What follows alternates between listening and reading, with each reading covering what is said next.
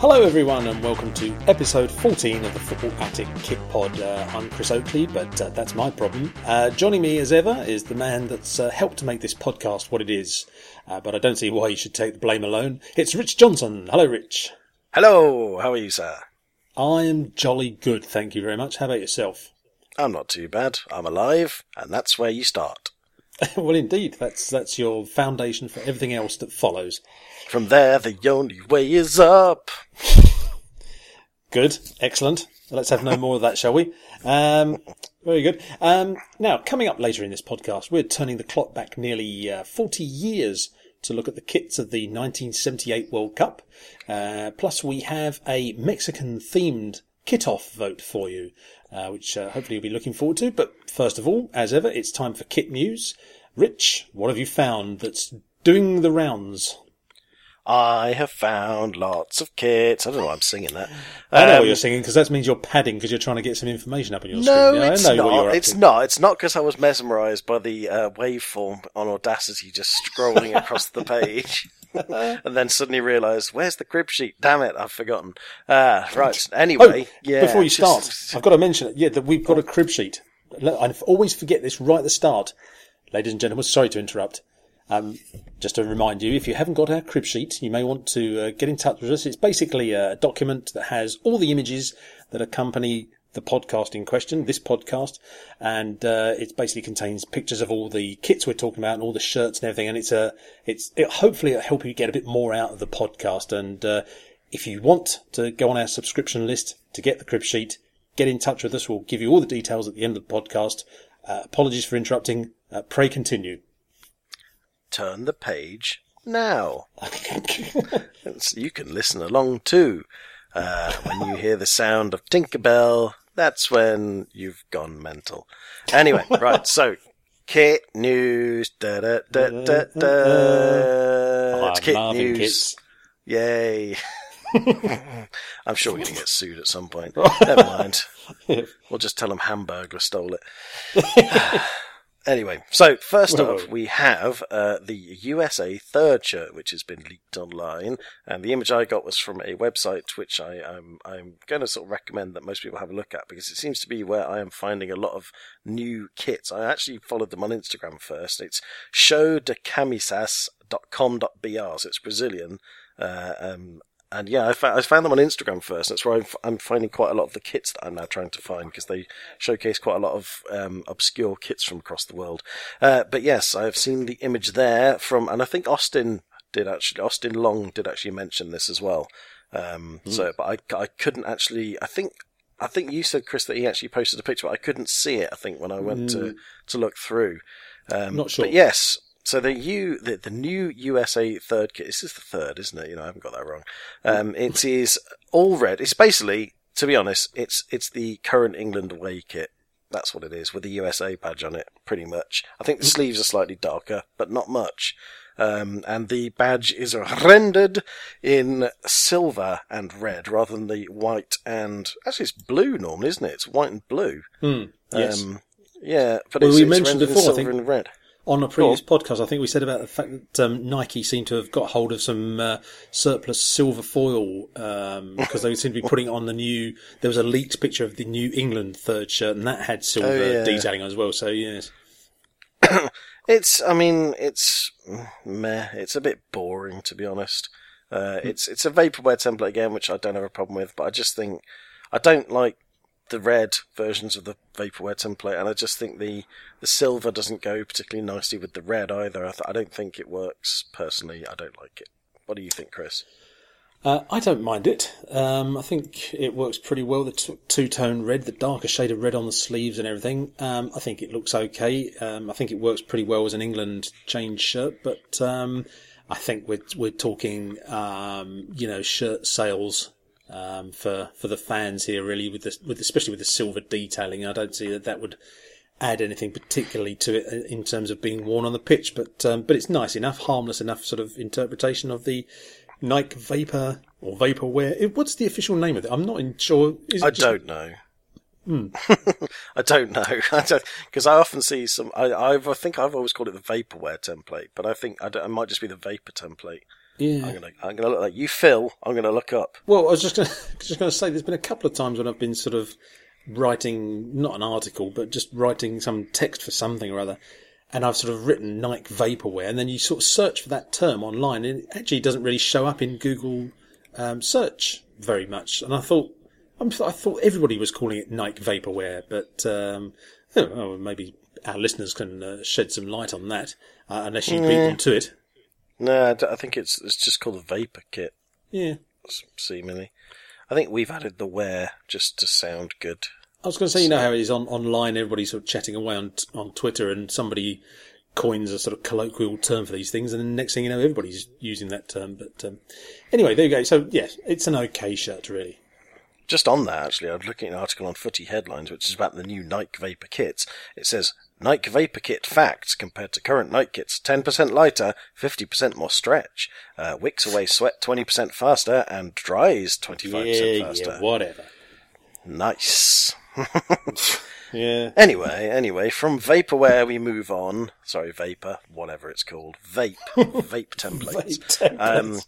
And if you happen to be unfortunate enough to suffer from erectile dysfunction, then I think I might have found the cure, because the Toulouse FC have released an 80th anniversary limited edition shirt made by Joma, and it is gorgeous. I'm still contemplating buying one at the moment, but it works out about 75 quid, and I'm just like, yeah. And it doesn't have a box. That's the only thing. It's a limited edition shirt. It doesn't have a box to sit in, which makes all the difference to idiots like me.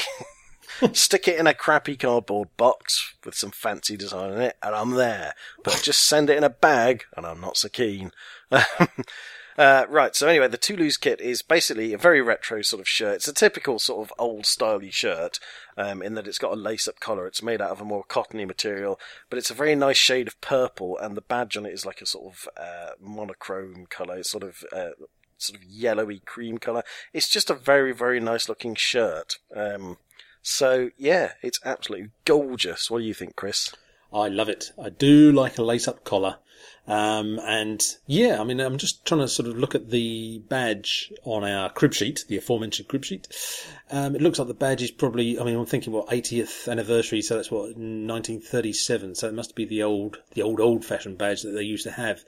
And, yeah, it's just, essentially, it's a fairly plain purple shirt, but I just love anything that reeks of that sort of era, that vintage era when shirt design was a lot less complicated, and I think it's tremendous. Wouldn't mind owning that one myself.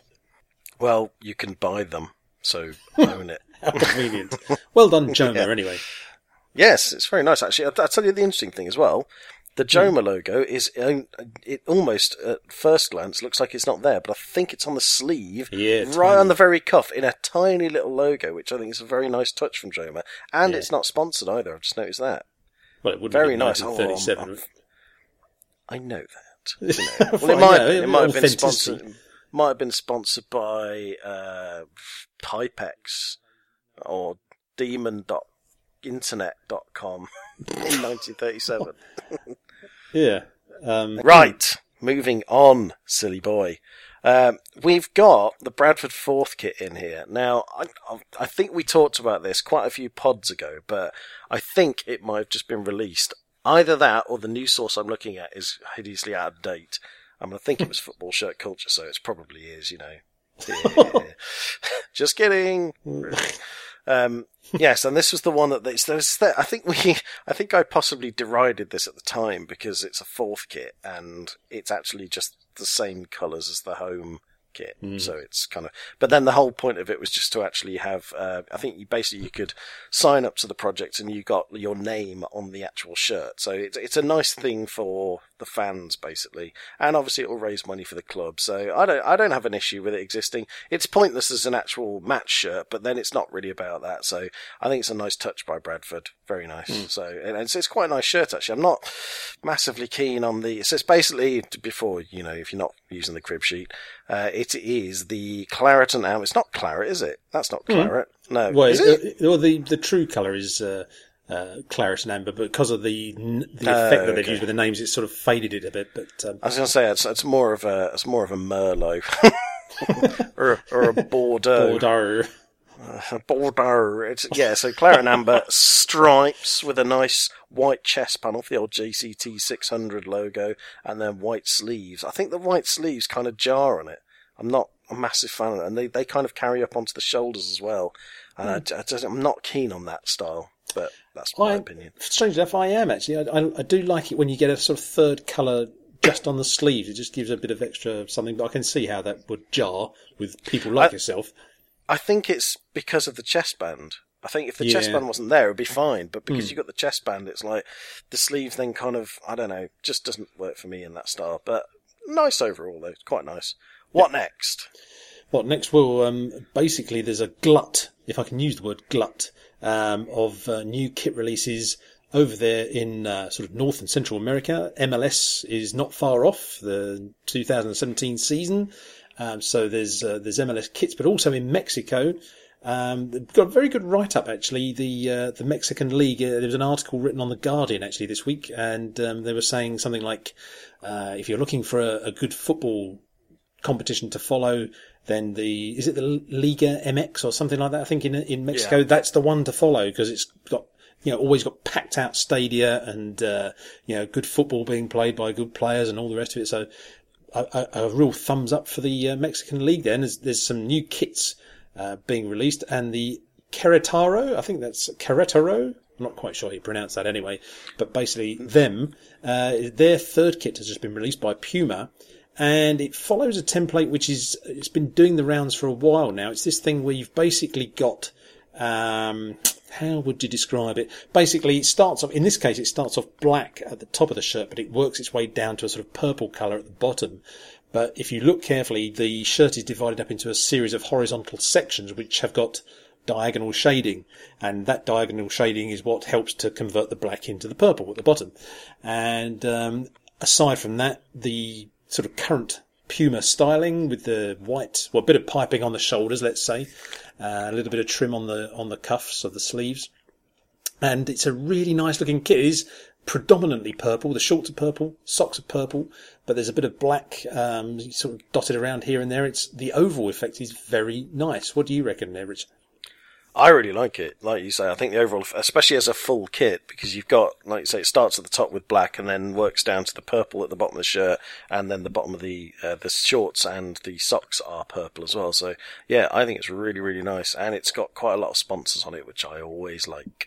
Of course you do. Of course you do. So that's a nice one. And another one from Mexico is the Monterrey team. And their third kit has just been released as well. Another Puma effort. Now the only way I can describe this really is that it looks like, a referee's kit that's been shat on by a bird. Essentially, like four coordinated birds. An onslaught, an aerial, attack. It's basically an all black kit. Again, Puma, same sort of styling in the white piping on the sleeves and so on and so forth, but there are these kind of strange white, looks like, alright, let's be tasteful about this, it looks a bit like sort of if you get a paintbrush with white paint on it and somebody's just sort of streaked it down a little bit around the sort of neckline and also from the shoulders. Not sure what that's all about. It must kind of relate to something tied in with Monterrey's club identity or something, but other than that, it's basically a black kit with some white sort of detailing on it. But your views on that one, Rich? I'm just wondering if Monterrey is the pigeon capital of Mexico. I'm not a great fan of it. I don't really like the sort of weird stripes. I think maybe if they went halfway down the shirt, fair enough, but then it would bugger up the sponsors. But not a great fan of that. I think it's just, I don't know, superfluous. It's almost interesting, but meh. And it's another all-black kit. Boring. Yeah, this is really, I mean, literally, I think the socks, you can't quite see the socks in the picture on our crib sheet, but it looks like the turnovers are white, so it looks like an old-style referee kit, actually. That's one for our friend Andy Rockle, perhaps he can consider wearing that and look chic in his Mexican styling. How about that? What else have we got there, Rich? We have got Vélez Sarsfield up next. We've got their home and away kits. I believe Vélez Sarsfield are Argentinian. Mm-hmm. Correct me if I'm wrong, I believe they are. And these are Umbro ones, and I very, very much like these. These are very nice. These are, I would say, these are kind of almost in the style of the Tailored by Umbro range. I don't think they are, because they look almost, they kind of look modern as well, but they're just very, very nice looking. This is, you know, it just shows Umbro have still very much got it in terms of kit design. They are releasing a really nice bunch of kits at the moment. Bunch being the correct collective term for a lot of kits. And so basically the Vélez Sarsfield one, the home is a blue shirt with a white sort of V running across the whole, it's like not a chevron, but like kind of an actual V, obviously for Vélez, running on the front of the shirt down to the sponsor, which nicely is Hitachi. But the main standout point, and I think you made a little note as well, is that the cuffs on this are made up of like the Umbro diamonds with sort of, I suppose it's basically if you got a load of Umbro diamonds and stuck them on a sheet of paper and then put more Umbro diamonds in the gaps in between and then cut strips out, that's what they would look like. So it's really nice actually. It looks really funky. Absolutely love it. And basically the away is a kind of reverse colours, and they just look really, really nice. Yeah. Absolutely. I love the detailing. The first thing it reminded me of as a West Ham fan was the Umbro cuffs on the West Ham shirt for this season, but it's not that style. They've used a kind of Union Jack motif on the West Ham cuffs. But this is as you say, it's the Umbro diamond in a kind of almost like a psychedelic repeating pattern, and it looks wonderful. And again, I think I said this on the last podcast, it's exactly the sort of detailing that you see it on a South American kit or a Japanese kit. You think, why can't we just have some of that in the UK? I'd love to see that on an Umbro kit being worn by, you know, Everton or someone like. I think it would look terrific. Hopefully they'll consider that for the future. I've got a feeling it may not make its way across the Atlantic to our shores. I say our shores, as for me as would have been. But yeah, two lovely kits, and yeah, Hitachi. Pronounce it whatever way you will. It reminds me of the old Liverpool shirt, of course, from the late 70s. Yes, it does. Yes, it does. Is what you're looking for there, yes. I didn't realise it was the end of a sentence. It's the bit where I stopped talking. Yes, I gathered that bit. I know it doesn't happen very often, but, you know. Right, and the last bit of news on the old kit news is, and I've also mentioned this later on because I'm trying to get hold of one of them, Asociación Deportiva Centenario, who are from Argentina. ADC as they're known. Yep. They are hoping to break the Guinness World Records for the most sponsors on a single shirt. Last season, they had 34, and I'm trying to get hold of one of those shirts. This season, 50. And if you've actually... it's actually quite a nice-looking shirt, but it's literally just a shirt, and it just has sponsors in, like, two columns across the front and two columns across the back, and I love it, and I want one, and I'm trying desperately to get hold of it, but the problem is they're in, like, the Argentinian third division or something, or possibly even lower than that, and they are just, you know, they are so small. They don't have a website, they don't even have a Twitter account or anything, and in fact even trying to find any information, I managed to track down an email because they're a sports club and not just a football club, so I managed to track down an email for the club secretary, who I emailed and have not got any response. So if any of my Argentinian friends out there can help me with this. Although the funny thing is, actually, I was looking the other day at like Argentina and sort of how far away certain places in Argentina are, because I know a few people in Argentina and dotted around the country. And I looked and one that I looked at and then sort of did a directions from there to where this place is. And it was about 1,200 miles away. And it's like, even though it's right in the middle of the country. And then I sort of zoomed out and thought, never actually considered how big Argentina is as a country before. It's massive. So, yeah, so it was like, it's not, I appreciate, I'm not stupid enough to think that anyone that lives there, you know, can just pop to the shop for me. Because I in the same way that I have been to London, I come from the UK, but I haven't actually met the Queen, you know. No. So it's that same sort of thing. So, but if anyone, obviously being in that country, it might be slightly easier to get hold of something than if you don't, and if you live the other side of the Pacific. No, the Atlantic. Well, no, it is the other side of the Pacific if you go in the wrong way, actually. So there. Yeah. Yes. Mm, yes. So, yeah.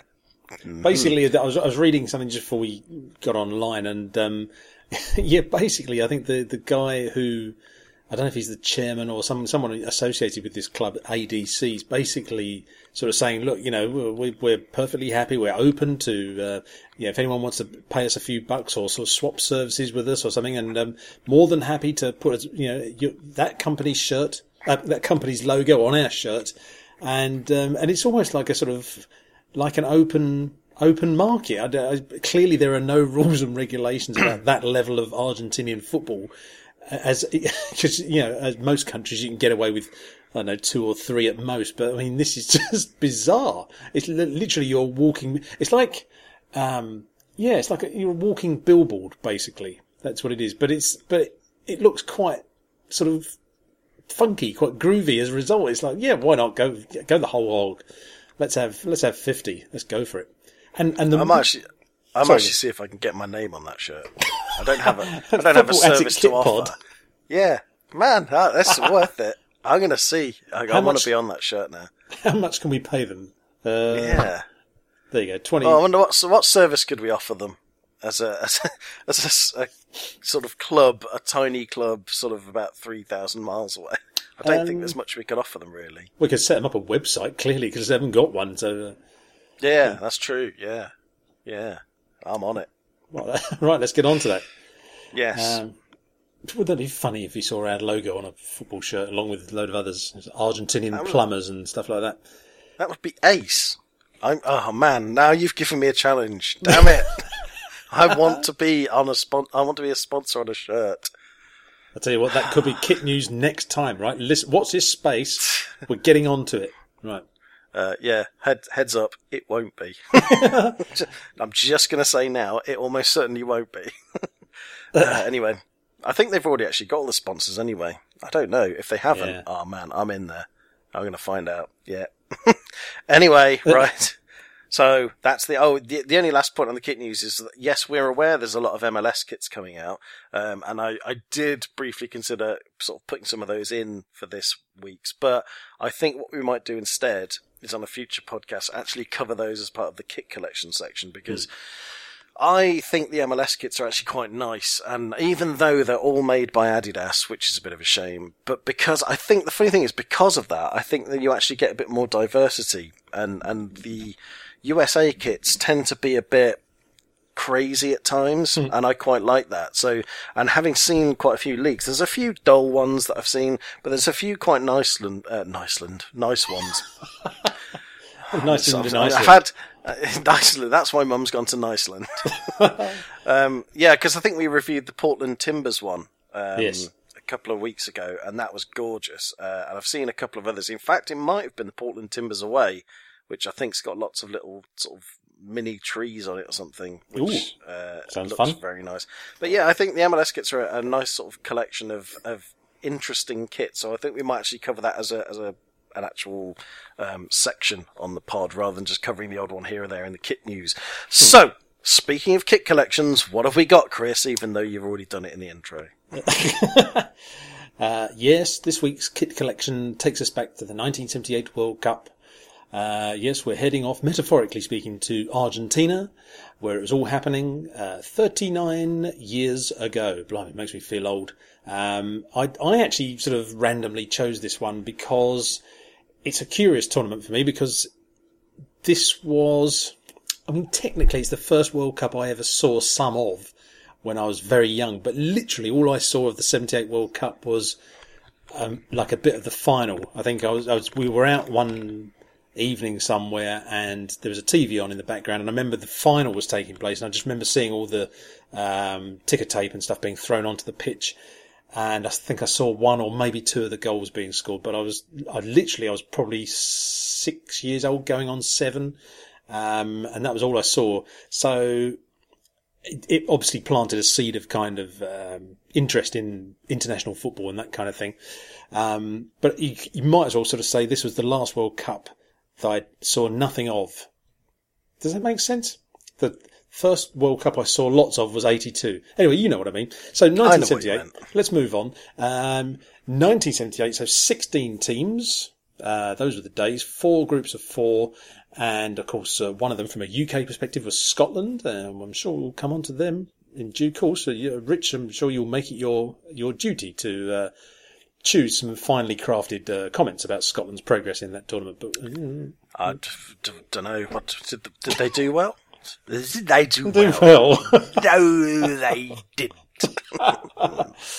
Ah, dear. Wonderful. We're going to shake them up when we win the World Cup. Still waiting, Scotland. Still waiting. So anyway, basically, if you've been listening to the last couple of podcasts, you'll know that the format we're now adopting to keep things a bit more concise and moving along is that we pick our 3 favourite home kits and our 3 favourite away kits, and then we throw in a few honorary mentions to anything else that we want to, and that saves us going through describing every single kit. As it turns out, for this tournament, one thing I didn't foresee is that actually it would be pretty easy to describe most of these kits because they all follow the same template. 11 of the 16 teams taking part had an Adidas kit, and many of them had pretty much the same template, but obviously in different colourways. So this could be a shorter conversation than I had at first thought, but we'll plough on anyway. So to that end then, Rich, let's go on as we always do in reverse order. Starting off with the home kits, the swimwear section. First of all, if you'd like to give us your third favourite home kit from the tournament. My third favourite is, and I'm sure people would expect this probably to be my number one, but it's not, is Argentina. Not actually, out of all the Argentina kits in the world, not a massive fan of this one. It's kind of very, very old-fashioned looking now. It's kind of just there, it's an Argentina kit, so it's basically got blue and white stripes on it.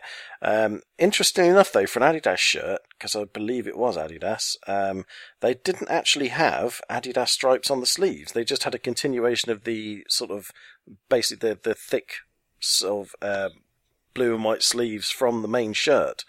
In fact, I can't actually see any Adidas stripes on it at all. No. It doesn't appear they did. So I was going to mention this. Yeah, and that's actually quite a nice feature of it. It's actually, I'm trying to think when I've actually seen an Argentina shirt with stripes down the sleeves and no other detailing. And I don't think I can really, other than I suppose the 86 one, which, yeah, that would do. But then obviously that wasn't Adidas. But well, I was going to. You've been very perceptive because I was actually going to bring up the subject of stripes on the sleeves, and I meant to check and forgot before we started recording, but didn't the 98 kit have black stripes down the sleeves? Oh, I'm imagining that. The home kit? Yeah. Is that what you were talking about? Yes, it did. Yeah, it had the black Adidas stripes on it, yeah. Yes, I thought they did. But that's a kind of rare occasion. It doesn't happen very often, does it? No, but this is, it's odd for an Adidas Argentina kit to not actually have any kind of stripes on the sleeve. 1990 didn't. Actually, yeah, it did. Or did it only have them on the top? Oh, man. Oh, no, actually, no. Sorry. It only had them on the sleeves. It didn't actually have them on the shoulders. That's right. Yeah. So, in fact, 1991. Sorry, I was just going to say 1998. I just found a picture. In fact, they didn't have black stripes on the sleeves, Adidas stripes. They had, it was sky blue. Gold and white, wasn't it? Yeah, sky blue with outline in gold, I think. That's it. Sorry. It's all right. No, had a black collar. That's right. Yeah.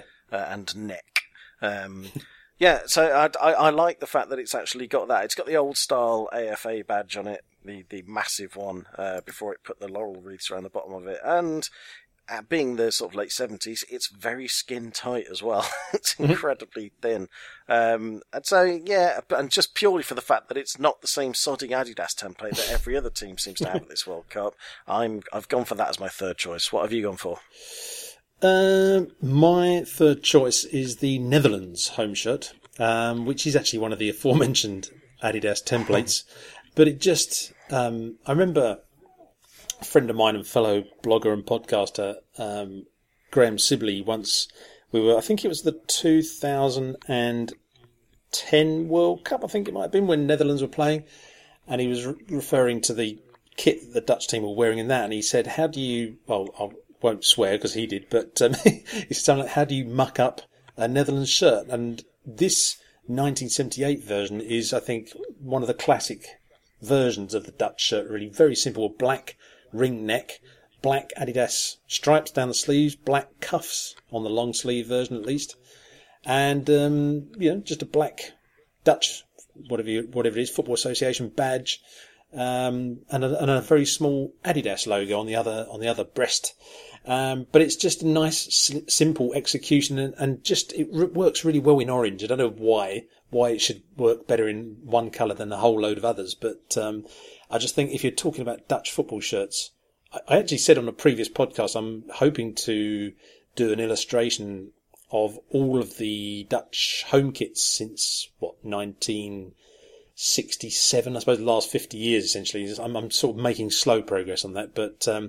So already I've seen a few Dutch kits from down the years, home kits, but I think this is just one of the best ones. It's just nice and simple. You get full-on orange and black sort of styling and piping down the sleeves. It just works really well. One thing I was just going to go back to just mentioning about the Argentina kit, I just think you probably know more about this, Rich, than me. I get the impression that the shade of blue that they've used on the stripes for this shirt, this Argentina shirt in 78, was slightly different to what they had just before it, because I've seen some pictures recently of Argentina playing in the 66 World Cup and also I think 74, and it looks to me, maybe it's just photographic kind of inconsistencies, but it looks a bit like the blue they had then was a bit more of a sort of greyer, almost slightly kind of very faint hint of lilac or something in it, but whereas this is a lovely fresh blue that they're using. Do you know anything? Would you concur with that? I would agree. It definitely does look different. And I don't know if it's down to the material as well, because this seems to be quite a silky, shiny material. But then the actual exact shade of Argentina blue has varied quite a few times down the years on its kits. I mean, trying to think, 2002 had a very sort of what I would call bubblegum blue of colour on it, whereas 86 had quite a bright blue, and then I'm trying to think, 1990 had a sort of a paler blue than 86. So it does sort of vary. I quite like the blue on this shirt. I was going to actually mention that myself. It's almost bordering on a sort of mid-blue. I do like it, though. It's quite an interesting shade of blue. I think it looks very nice. But again, I think that works nicely with the sort of what seems to be silky shirt. Going back to your third choice, though, I the Holland one, Netherlands, for Jay's sake, I'm not too fussed about it. I prefer Holland shirts to have white trim than black. I don't like the orange and black. I don't know why, but so I think if that shirt had have been in in orange with white trim, I'd have preferred it much more. And do you know what's funny, actually, on this whole countdown list? I've just realised I've actually completely scrolled past one of the most obvious kits, and I'm sure it's on your list, but I still don't know if I would include it, actually. We'll come to that when we've actually done the wrap-up, because I might have to go in as a kind of an honourable mention, but we'll see. I don't know. On the last podcast, you switched your choices around at the last minute. I don't know what you're playing at, Rich. I'm sorry. Just, we need some solid views here that the listeners can really get behind. I'm just trying to prove that I can actually make decisions on the fly, and I can be easily influenced by whatever happened to be in front of my eyes at the time. Okay, fine. And my only other comment just on the Argentina kit as well was just the what was starting to come in a little bit around about that time in the late 70s. What Adidas were doing on their kits was instead of just having three Adidas stripes in a particular colour, particularly on the shorts, they were starting to dabble with this thing of having the three Adidas stripes in one colour, but the gaps in between the three stripes would be in another colour. So if you think about on this one, Argentina shorts were black, three Adidas stripes of trim were light blue, but the gaps in between the light blue stripes were actually white, and that's a lovely look. France did something similar, I think, with sort of red and white on whatever it was, blue and white on a, yeah. Anyway, they did that as well, red, white, and blue instead. You get what I mean. So that looks very nice on the Argentina shorts. So now we know our third choices for the home kits. What's your second choice? Home kit. My second choice for the home kit is Mexico. Mexico. Now, Mexico, which was made, I believe, by Levi's. Indeed. Quite right. The Levi's. Yeah, the Levi's. Not someone's brother called Levi, and he just owned a company. It's as a Mexico shirt, it's very plain. It's a green top with a white V-neck on it. There are what appears to be stripes down the sleeve, actually. Yes. which seem to be, I'm assuming that's the red, white and green of Mexico down the sleeves. But it's just a nice classic Mexico shirt. And it's, it's just nice, basically. It's interesting they've got a different crest on there from what they had later on. It's a bit boring, actually. It's just a bit, it's like a sort of shield with the tricolor on it. And that's it, really. You know, that's about it. They've had some strange different badges down the years, I must admit. And that's, as you say, it's a kind of shield with a very curved sides. But, one of their more basic interpretations, I would say. But quite a nice one. Yeah, but it's a nice simple shirt, though. Nice classic Mexico shirt. I'd love to know more about how Levi's ended up designing a football kit. I mean, and Mexico, or you think maybe the US or something, you know, if they ever dabbled in football kit design, they'd kind of get on board with the US team. But Mexico? Okay. Never seen before, never seen since, to my knowledge. If anybody knows of any other Levi's kits out there, do let us know. Be interested to find out. I'm sure somebody will start Googling that, finding out for us. So Roddy Ho. Now, for my second choice home kit, I've gone for another sort of iconic one, really, and I've gone for Peru, which is the one that everybody always talks about. In fact, the aforementioned Graham Sibley, who I think was commenting on behalf of the Sound of Football Twitter account, said Peru, of course, the low-hanging fruit of the debate, which he's absolutely right about. It's the one that everybody always talks about. I don't know. I mean, I think the home kits in this tournament weren't sparkling in their originality, and I would say that there's a lot of Peru kits that look great, of which this is one. But I think what I like about it is that they have, unlike Argentina, they have gone with the three Adidas stripes down the sleeves, in this case in red, plus you've got a winged collar as well, and it's just a nice looking version of the shirt, fairly sort of clean, uncluttered really by any superfluous detail, a nice version of the Peru shirt. Not in the general context of things, nothing sort of hugely outstanding, but still a fine shirt. Your views on Peru in 78? Well, this was the one I was referring to when I said that I'd kind of scrolled past it and not really included it, but having reviewed it, I'm still not going to include it. It is a nice shirt, but I don't know. I just get bored with the whole Peru thing. It's just like, it's just a white shirt with a red sash on it. Yes, it looks nice, but it's not like an amazing, brilliant, wonderful shirt. But then this is the same kind of thing that, you know, I kind of annoys me with the whole Brazil 70 sort of kit. It's a nice shirt. It's a good, solid shirt. It's a nice classic shirt, but that's all it is. It's very simple. I mean, I think Peru have had other nicer kits. I think when we did did we do a kit off with Peru's shirts? That's right. Yeah, and I much preferred the modern one with the sort of slightly different angled stripe on it, which was a neater affair. And I don't know. I don't like the oversized badge either. I'm not a massive fan of giant badges, unless it's Mexico, which for some reason I really like. I really like Mexico's ridiculous badge that they had from the 86 World Cup. So sorry, Peru. It's just, you don't feature in my top three. So that's, you know, I think that was obvious that it wasn't going to be my number one.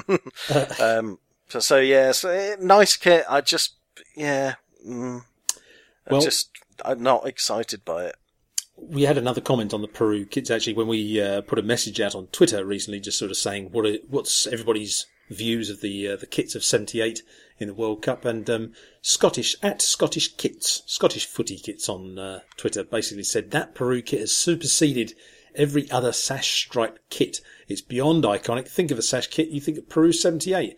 I would basically say I wouldn't think specifically of Peru 78. I just think of Peru generally, really. So I'm not sure about that, but I totally get what you mean. They're Scottish kits, so yes. Funnily enough, actually, I was about to say, and this is not me being contrary, when someone says sash kits to me, the first one that sprang to mind was Crystal Palace 1980. Yeah. I'm sure that's not for the majority of football fans, though. That's just me. But yeah, I mean, there's no doubt it is an iconic kit, but I've said enough about Peru. I guess the reason I sort of picked them as my number two shirt is if you think about the extra elements of the shirt, basically, that could have gone onto the Argentina kit. So, for instance, first of all, the Adidas stripes down the sleeves may or may not have worked with Argentina, and the winged collar as well. I think I'm just sort of trying to picture what the Argentina shirt would have looked like with a winged collar. So it's just something a bit extra that they've added in on this one. But anyway, I think it would have looked hideous. That's entirely possible. I'm not going to disagree. Yes. So it's number one time. What have you got? I need to call you Scott then. That's because as I'm scrolling down, I read the word Scottish on the Scottish Footy Kit's comment and nearly called you Scott. So Scott, what have you got next? It's lucky I was on the next page. I'd have called you Sound of Football. Didn't you call me Kiss last week? I did. It's going horribly badly. Never mind. Anyway, yes. What have you got? My number one home shirt, I have gone for Austria. Austria 12 points, as they say in Eurovision. The reason I've gone for Austria is because I think that the Puma kits that they've done for Austria, particularly in the 70s and 80s, don't get mentioned anywhere near often enough. They've got really good distinctive styling, which was way ahead of what everybody else was doing, really, maybe a bit too far ahead.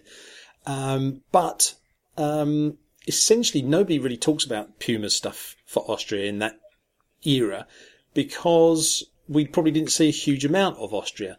They were in the 74 World Cup and 78. I think on both occasions they wore white shirts with a wide black band all the way down the sleeves. That was like the exact sort of other end of the scale from Adidas's three stripes kind of malarkey that was going on. Really kind of quite bold styling.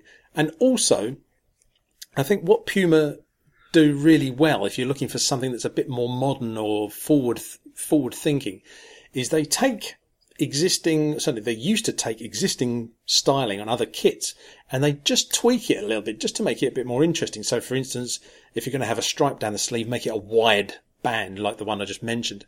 But also, in the case of this 78 shirt, they've gone for the sort of collar style that was going around in the UK in the sort of early to mid 70s, where you have a winged collar and then a triangular panel just below the neck. Well, what Puma did in this case for Austria is they sort of said, we're going to shrink that little triangle just a bit smaller. And sort of, it looks, I mean, some people I'm sure will sort of look at that and go, it looks a bit odd, but it's just their way of sort of saying, we're not just going to copy what somebody else is doing. We're going to actually just tweak it. And similarly on the shorts, instead of just having a straight band down the sides, they actually curved it inwards towards the leg, which I think was sort of chiming with the sort of Puma styling that you would see on Puma football boots and things. It's just something a bit different, and they were doing that back in the early 70s, and I just think I've just got to applaud Puma for what they were doing back then. It just looks a lot more modern than what a lot of other teams were wearing back then. So Austria home kit is my number one. What was your number one? Or indeed, what do you feel about that Austria kit, Rich? I think it's awful. I really don't like it. The neck on it's just... is that a collar or is that just design? The sort of... Because it's got this weird small V down the middle, and then it's got two... I can't work out if that's actually a collar or if that's just like a kind of design element on the shirt. I believe it's a collar. I think it's a real collar. And it looks... the winged collar looks enormous, but it's not. It's the same size as you find on other kits. It's just that little triangle is actually smaller. It makes the collar... And I think that's what's bugging me. I think if the triangle was the same sort of geometric size and ratio as the collar, I think I'd have been a lot happier. It kind of just looks horrible to me. It looks very dated. I think if it was the same sort of size V, it would have been a lot more, a lot more aesthetically pleasing. They've also got giant crests. Did FIFA at some point introduce a rule that your crest couldn't be like half the size of the shirt or something? Because all the old badges on shirts used to be massive. Anyway, moving on. Yeah, so not great. I was just going to say, what do you feel about the stripe, the wide band down the sleeve? Is that a bit too much? I like that. No, I really like it. That's one of the Puma elements I do really like, because that's I think we talked about the Uruguay shirt that I bought recently. That's got the same black stripe down, and I really like it. I think it's a very bold stripe, and it's actually, I think it adds a nice sort of design element to it.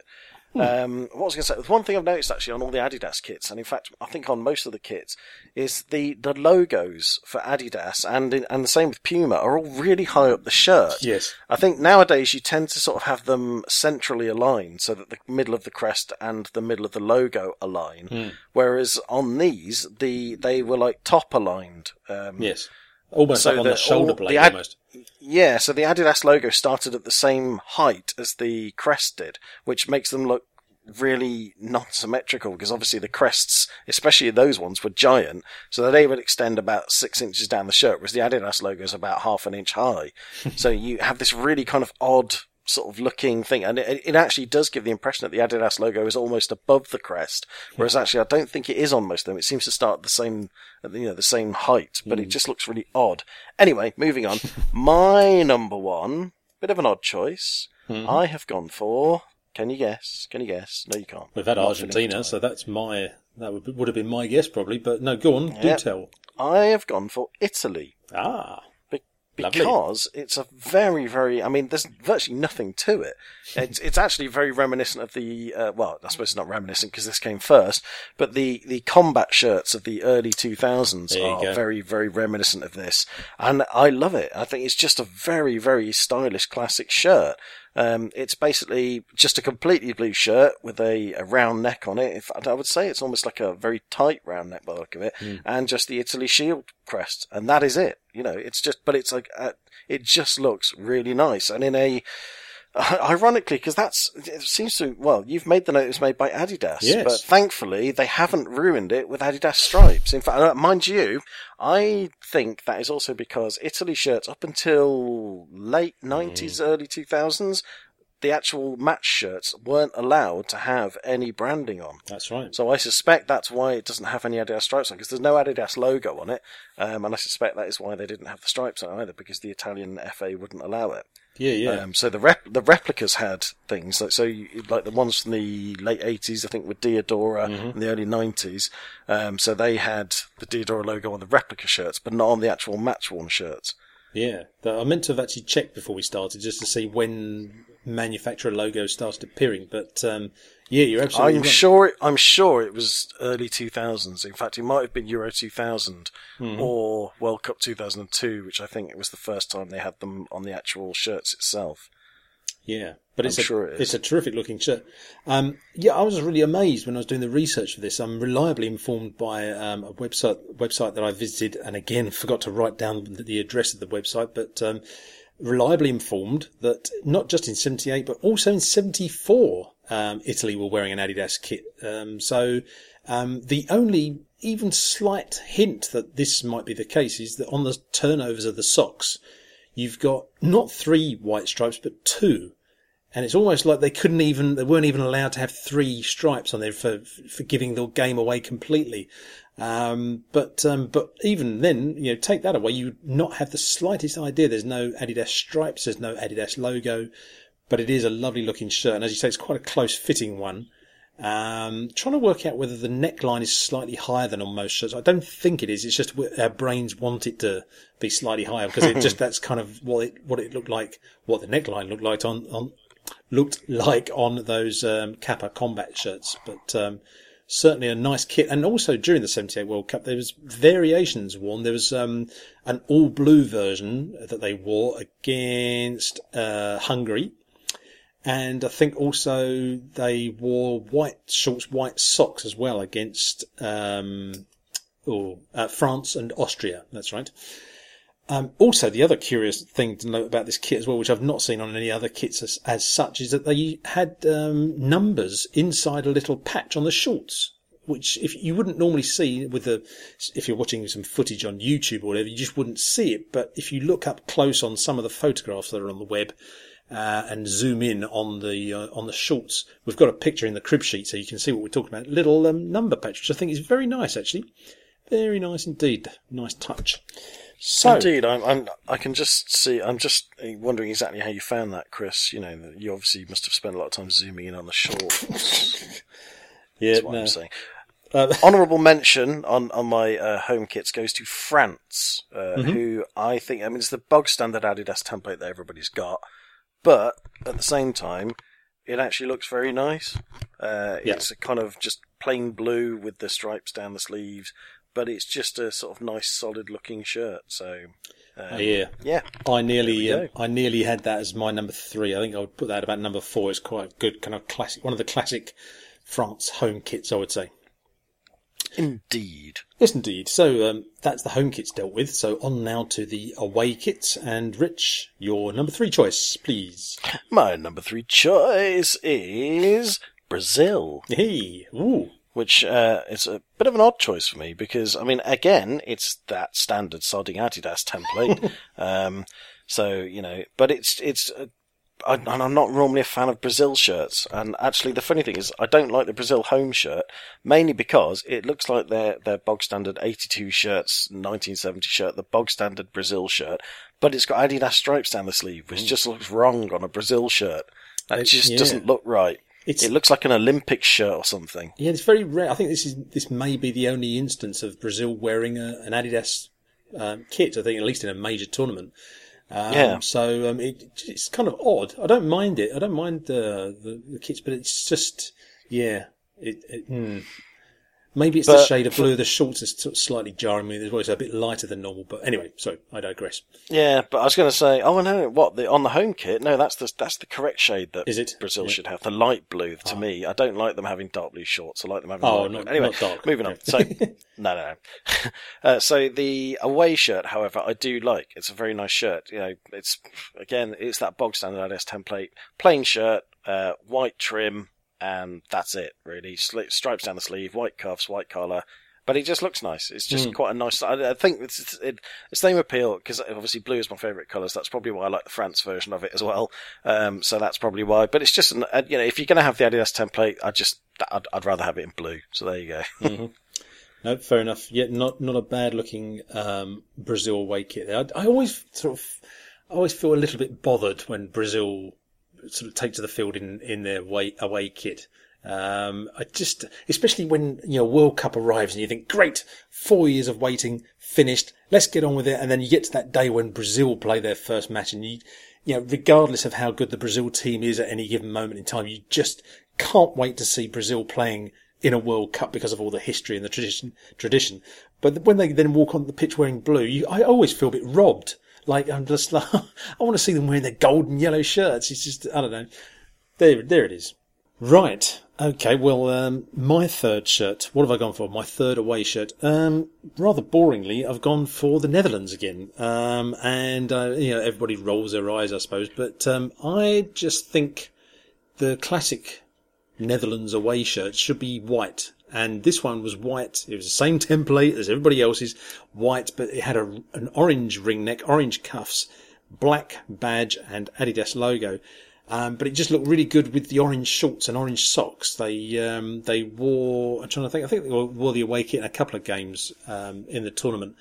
And it just looks terrific. I love seeing the Netherlands in their white away kits whenever they wear them. And, you know, as I'm sure a lot of people listening in now will know, in recent years, the Netherlands have had all kinds of colours for their away kits. They've had black away kits, they've had blue away kits, white and blue, and I just think white and orange. It's a sort of pretty much a straight reversal of the home kit, and it just, I think it looks lovely. It's really great. So there we go. That's my third choice. I'm sure you haven't got much to add to that, Rich. You've got a look on your face to say, I was about to say, it's all right. Yeah, a bit boring. I'm trying to work out, has it got stripes down the sleeves or not? It has, yes. I can't really see from the... Oh, right, okay. It's just the sun is... It's not too bad, actually. Yeah.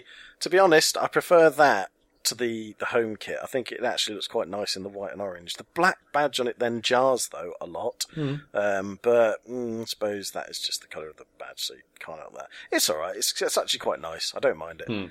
So there you go. You have my approval for that one, Chris. Oh, thanks. One thing I was just going to add, actually, when I was doing the research, I sort of discovered a picture which we put in the crib sheet, actually, showing, I think it's René Van der Kerkhof, one of the Van der Kerkhof brothers, wearing his kit, and I thought, that's strange, he's got two stripes on his sleeve and two stripes, Adidas stripes on the shorts, Johan Cruyff style, you might say. And I didn't realise that actually in 78, 4 years after Cruyff had done it in the World Cup, the two Van der Kerkhof brothers said, we want to have two stripes on our shirt, otherwise we're not playing. And they went, okay, fine. And they just went along with it, apparently. I didn't realise that. I knew about the Cruyff story, but didn't know that two of the players had done the same 4 years later. But there we are. You live and learn. But wasn't that... I mean, Cruyff did that because he was sponsored by someone else, wasn't he? Puma. But why did they do it? Yeah. I don't know. I think why did they do it then? Either... I don't know for certain, but either they did it out of sort of tribute to their former colleague, or as a way of sort of saying, we don't go along with all this kind of you know, being locked in with Adidas claptrap either, and we want to be independent and have our own free choice of, you know, which manufacturer's kit we wear. Maybe a bit of both, I don't know, but seems a bit bizarre when you look at that kit that I think it's René Van der Kerkhof is wearing in our crib sheet there. It looks odd. it looks really bizarre. 2 stripes down the side of the shorts. Oh well, it takes all sorts, as they say. So there we go. Now, who have you picked as your number 2 kit? Well, my number 2 away kit is a bit of a cheat, really, because it's not an away kit. It was the kit that France had to wear against who was it? Hungary. Italy, was it? Oh, Hungary, sorry, yeah. Yes, it's the local side Kimberley FC, which is the sort of green and white striped shirt. But it's not just the shirt, it's the whole kit. I love the green and white striped shirt with the blue shorts and the red socks. I just think it looks ace. Yeah. And as a kit, it's such a clash of colours, but there's something about it I think looks really nice. And I think, who was it? Was it... yeah, it was Jay that made the reference and said, he commented on this and said, I think there needs to be a collective responsibility in the world. And just like we are all responsible for all the injustice, poverty and oppression, typical Jay there, that happens on this planet, we have to be saddled with the blame for France not having a single change kit in nearly 40 years that has made reference to the above happening. Yeah, and yeah. I think he is absolutely spot on with that point, Jay. I can't believe no one's ever done it either, because it's begging to be done. Even if they did it as a limited edition third shot or something, it's begging to be done. And I really hope they do it as well. And I hope that when they do it, they keep the blue shorts and the red socks, because it looks absolutely amazing. Oh. And Andy Rockle, our friend Status 74, said, Kimberley! Exclamation mark. And Tristan Browning via Facebook said, great kit-related story this match. My first World Cup on TV as a young kid. I was 7. Trezor Lopez, who had just opened the scoring, and Janvion, France versus Hungary. France wearing the kit of local club Kimberley. Yes. So there you go. That's my number 2. Yeah, he's absolutely spot on there, Jay. And although I would say I'd like to see it done just with white socks, because I think the red is how many colours is that? Red, blue, white, green. So that's 4 colours.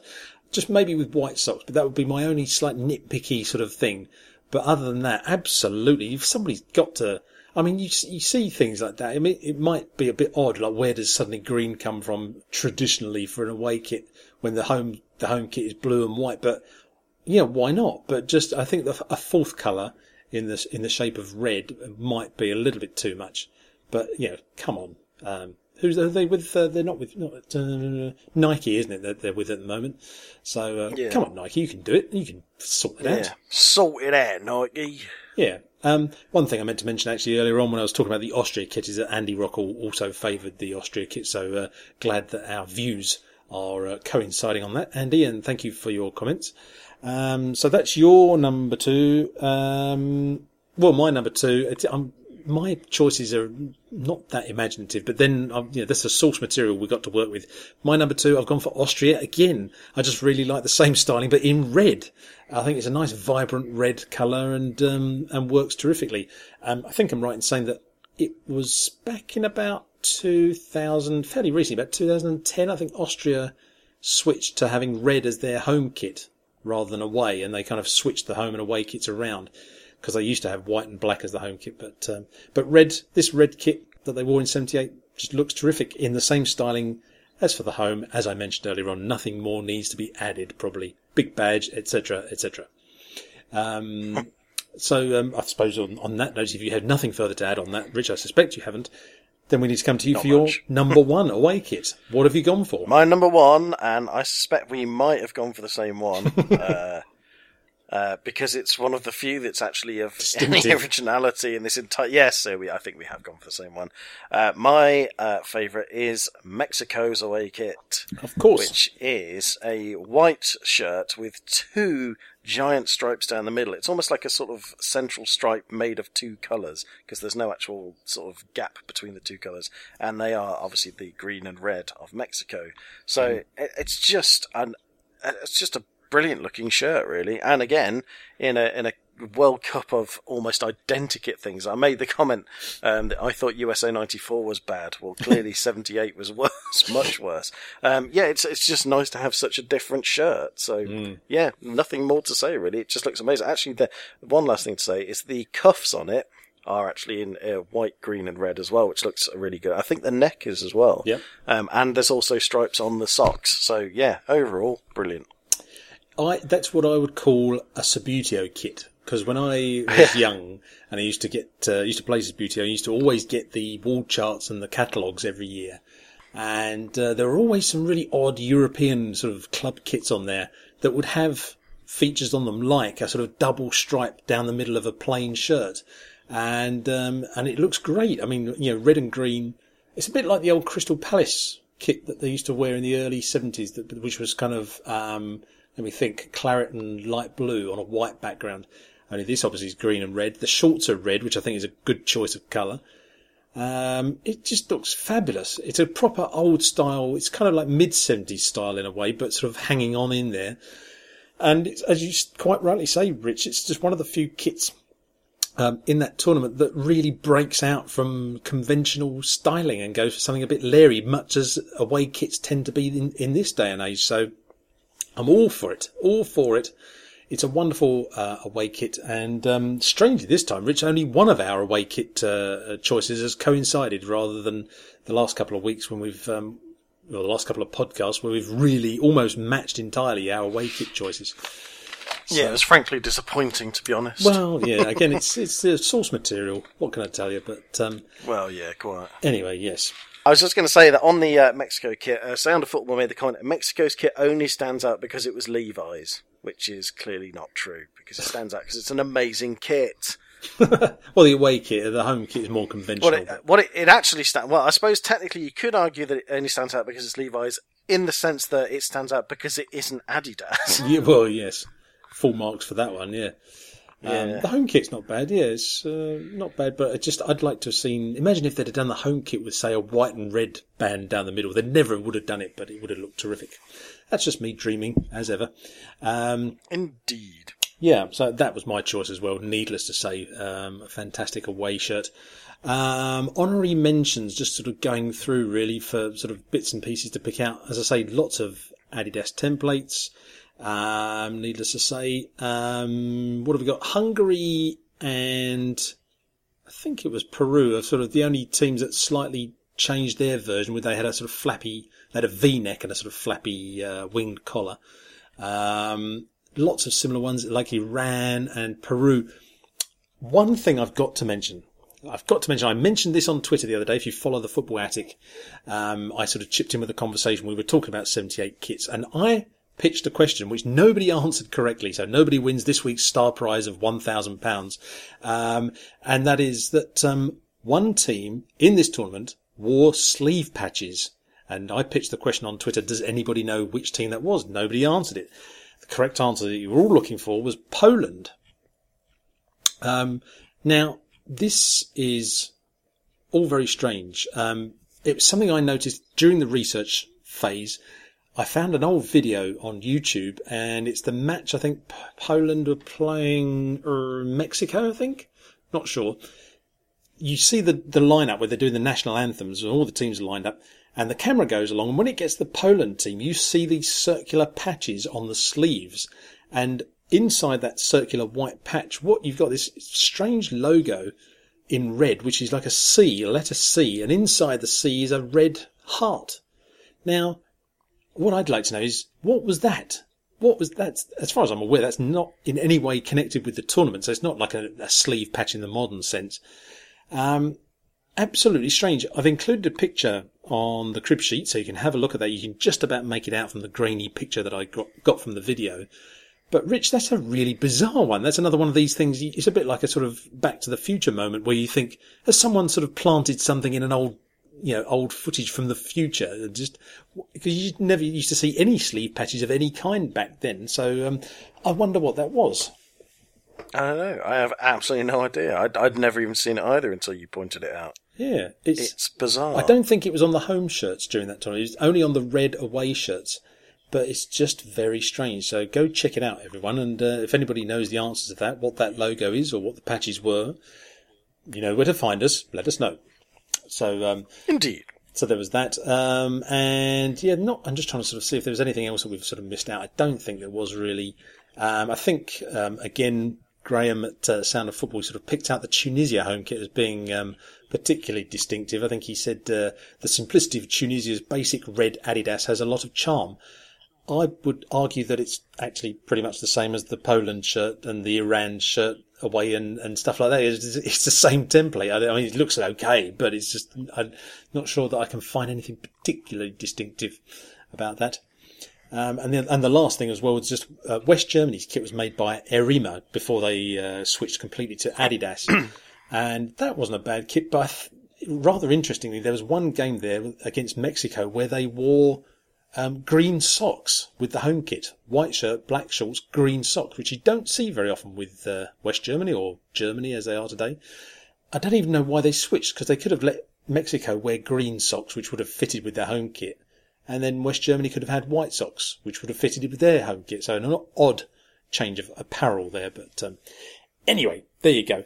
You now have our view on the best of the 1978 kits. If you've got any views, if you want to sort of keep the conversation going, get in touch with us, drop us a line, and we will read out your comments on the next podcast if we can, if you send them in.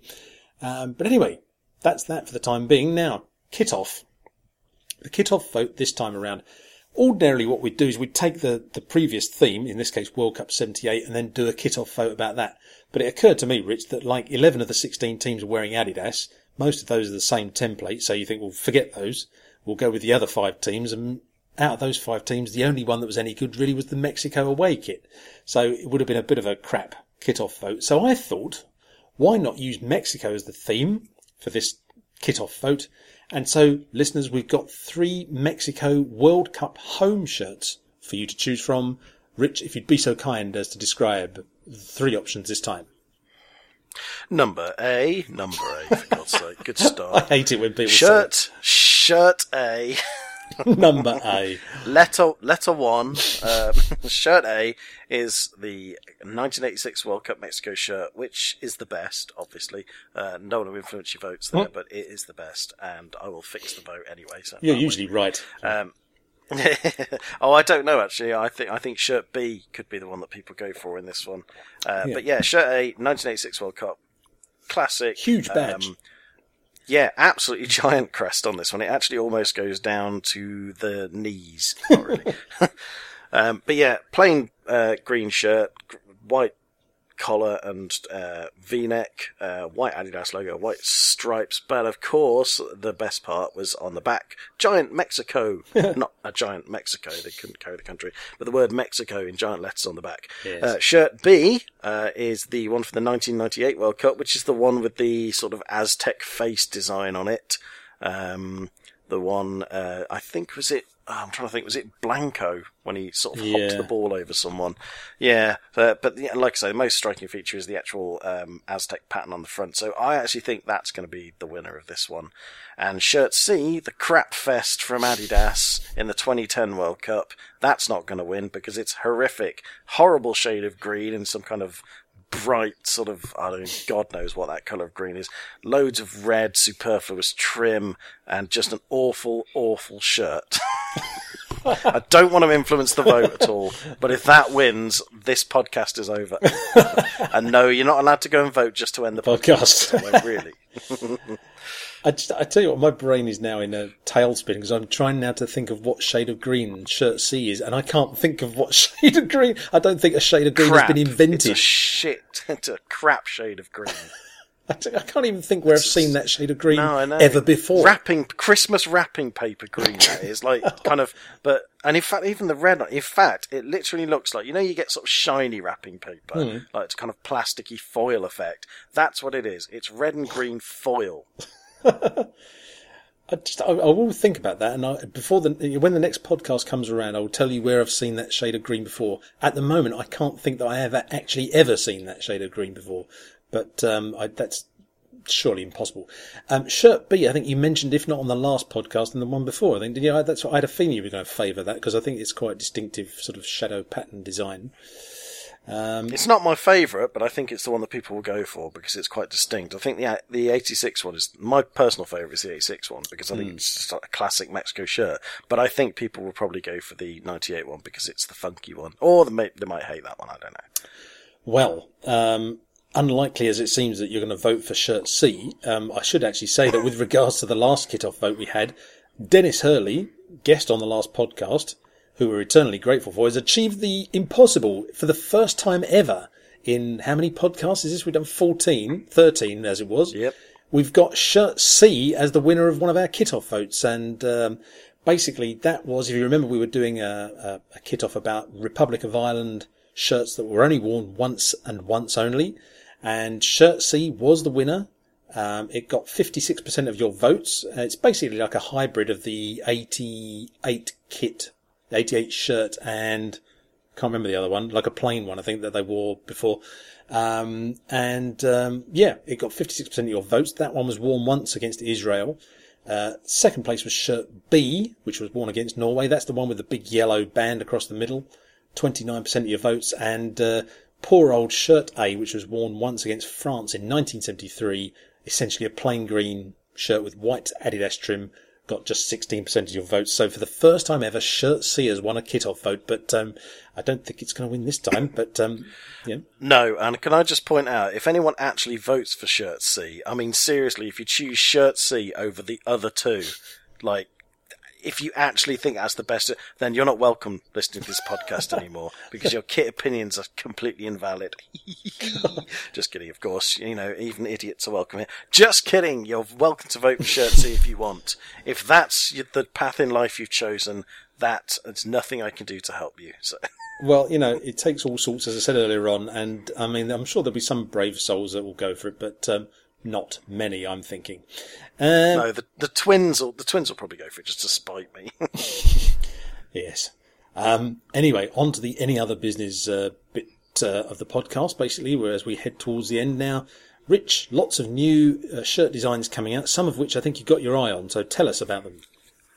Oh, yes. Well, I've actually managed to get hold of the first one on the list. Right. I mentioned earlier the website showdecamisas.com.br. Well, that's where I first saw this shirt, and it is a Spanish team in the Tercera División, the English, the third division. Tercera. It's the fourth. Tercera. Tercera.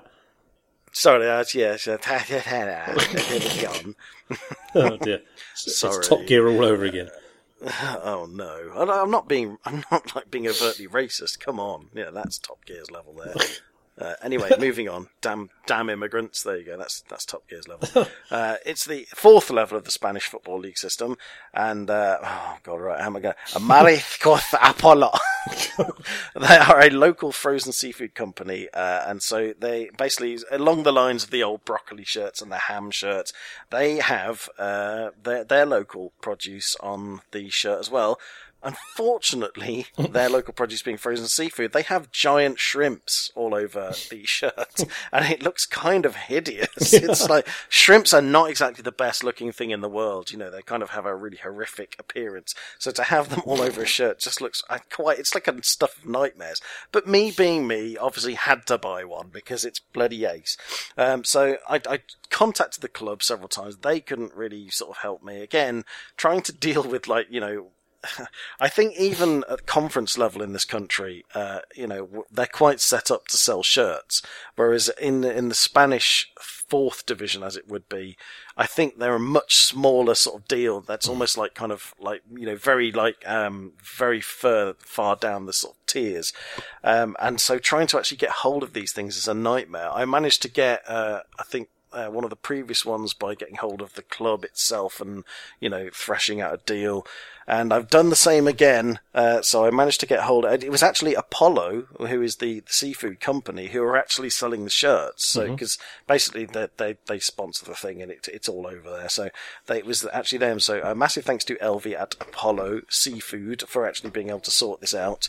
And I bought one and I have them. I actually bought two because it was actually just as economical almost to buy two as it was to buy one, because postage was the giant, the massive cost on it. So yes, I have one in my collection, and it is ace, wow, even though it's hideous. The only thing I would say on that is, because it's a wacky design, as we know, but just the image of the shrimps is sort of... See, we always think of shrimps as being pink, but these ones, at least on the photographs, kind of look like a sort of dark flesh colour, which only adds to the kind of gruesome nature of the thing. But are they kind of pink in real life, or is that... Or did I get that wrong? Yeah, they're kind of pink. They are kind of like a dark, fleshy pink colour. But by the way, I just had to point out, I'm purposefully saying shrimp because I got picked up for saying prawns by Mr. Shaky Shaky Shake Shaft. Because he said, they're no bloody prawns, boy. Oh, isn't it lovely? There's lovely. Look at the valleys singing and all that. I think that's what he said. I couldn't really understand most of it. Oh, we're not a country, but never mind. We've got lovely valleys. Crosses off Wales from the list. Yes. Yeah. You know, I love you Welsh people. Well, I say people, you know. Just kidding. There's lovely. Boyo, Postman Pat. No, it was Fireman Sam, wasn't it? Not Postman Pat. Oh, pass back the shovel. Oh, look. Yeah, the pasta factory's gone on fire. Is it the pot noodle mine? I don't know. Ivo the engine to the rescue. Yes, all right. Sorry, we get it now. I'm having a breakdown. Help me. I forgot what I was even going to say. Oh yeah, he pointed out they're not prawns, although actually on the original press release it said langoustines, but I don't think they are, because langoustines are considerably bigger and more crab-like. So I believe they're shrimp, as correctly pointed out by Mr. Shaky Shakeshaft, seafood correspondent. Yes. Seafood and Welsh correspondent. So pot noodle and seafood correspondent. Anyway, and from the ridiculous to the sublime, Brøndby, a couple of years ago, celebrated their 50th anniversary, and they released a shirt, like a limited edition shirt at the time, which I didn't get because I was kind of on one of those shirt buying hiatuses and trying to save money, and it was quite expensive. I think it was about €90, and I looked at it and thought, it's nice, but it's not worth €90 because it's a very plain yellow shirt. It's in a kind of cotton mix so that it's like a retro shirt. And it's made by Hummel. Very nice looking shirt. But on the inside, it's got, I think, a list of all the former players. And it's nice, but at the time I didn't think it was worth £90, and I still don't really think it's worth £90 because it's not particularly amazing. But it's just a very nice shirt. But I managed to get one off eBay purely by chance. I happened to come across one and got it for about half that price. I'm very pleased that I've had it, because it was one of those ones I thought I've looked at and thought, no, I ought to save money. I shouldn't buy it. I kind of how I'm feeling about the Toulouse one, which is why I'm having second thoughts about that as well. But then afterwards I thought, I really wish I had bought it because it was just a nice shirt, and I think that's... I'm probably going to end up buying the Toulouse one. I'll have to keep my voice down. You know, I don't want to give that away. So yeah, the Brøndby shirt, very nice. And also, what else have I got my eye on? Well, it's the one we've already mentioned, the one with the logos on it. 50 like logos. I say, trying desperately, Asociación Deportiva Centenario. I'm desperately trying to get hold of one of those. So if anybody can help me, of the four people that listen to this podcast, if you can help me, please, I would be very grateful. There we go. So that's all my kit news. Fair enough. The only thing I've sort of got to add really is just, I've been a busy boy on my Kiplist website. I've been getting lots of illustrations done, done all kinds of different kits recently from different eras, mostly sort of old 70s stuff really, but I've done Northern Ireland kits from about 67 to 76. They're two kits, that is, that they wore in that period. I did some of the 78 kits because while I was researching this I thought, oh, I must illustrate that. It must be fairly easy to do this particular Adidas template that we've been yakking on about. So I did the Netherlands kit, the Sweden kit, Argentina I think I did as well. I did a couple of old Wales kits, again sort of late 60s early 70s. So there you go. If you fancy having a bit of a browse on Kiplist, then feel free. kiplist.co.nz is where you'll find my website, and always regularly new these days, lots of new kits going on there. And well, that's it. I mean, there's all kinds of pointers we could give you. There's lots of wonderful work going on. Dennis Hurley's doing his kind of mashup and his mashup kits and stuff like that. Mr. Osborne, Russell Osborne. Yep. Yes, Russell Osborne, who's continuing to do some fantastic videos where he's getting some shirts from his collection and telling you all about them, which are wonderful. They're well worth a look. But lots of great stuff being done within the world of football kit design and fandom. So go search it out. If you've got any pointers that you want to give us, if you want to tell us about anything that you discovered online, football kit related, then get in touch. You've got various different methods to choose from if you want to do so. You can drop us an email, admin@thefootballattic.com. We are on Twitter, /footballattic, facebook.com /thefootballattic, and of course the website, as we mentioned before, www.thefootballattic.com. I keep intending to do the New Zealand thing that they do over here. They go www.thefootballattic.com. They do like a bit of dub action. It sort of shortens the whole thing. But it sounds a bit odd.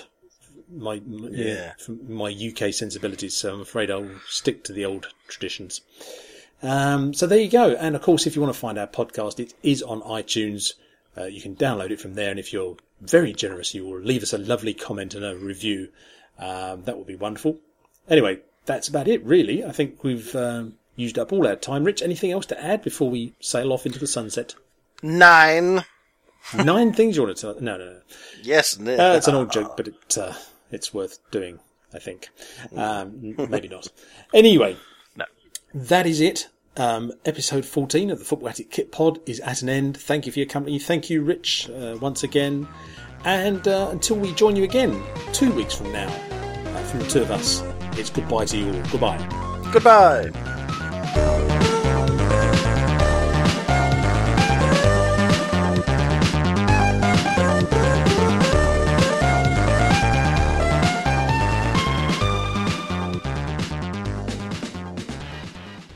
It's just occurred to me, I think we've forgotten to mention Scotland. Somehow, I don't quite know how. So, right, okay, consider this an Easter egg. What's your view on the Scotland kit? Shit. No, it's not. No, it's all right. Meh. It's like, I think it's kind of possibly a bit overrated. It's got the nice, I think it was an Airtex one, wasn't it? So I'm always up for a bit of Airtex. But I don't know. I mean, it's hard to say it looks dated because it was 1978, so it technically wasn't dated at the time. But I like the Umbro diamonds down the sleeves. Not a massive fan of the flappy collar and everything, but yeah, nice enough. Just, yeah. And it's nice to not have an Adidas one, to be honest. What do you think? Yeah. I just remember thinking, even then, in the late 70s, which I can only just about remember, I just remember thinking it sort of looked a bit old-fashioned compared to Adidas's 3 stripes. It just looked, the simplicity of just 3 stripes running down the sleeve looked so much better. And as much as it was, Umbro's take on the whole taping thing, it just looked a bit kind of old fashioned and a bit sort of almost boring, really. I sort of appreciate it more now as a seasoned old, football kit design fan. But even back then, I seem to remember not being overly impressed with the whole diamond taping thing. But that was my immature view. Overall, Scotland kit okay, but I like the Adidas kits more. Yeah. Well, Malky from the Don's Pool said, "What else?" Well, everything, according to us. Listen to the previous hour and a half, and you'll get the answer probably. Yeah, we love you, Scotland. Because no matter how bad we are, there's always someone worse. I didn't even do a Willie Johnston gag. I wish I had. Scotland making England look good for 25 years. Right, stop. Yeah. Enough for the xenophobia.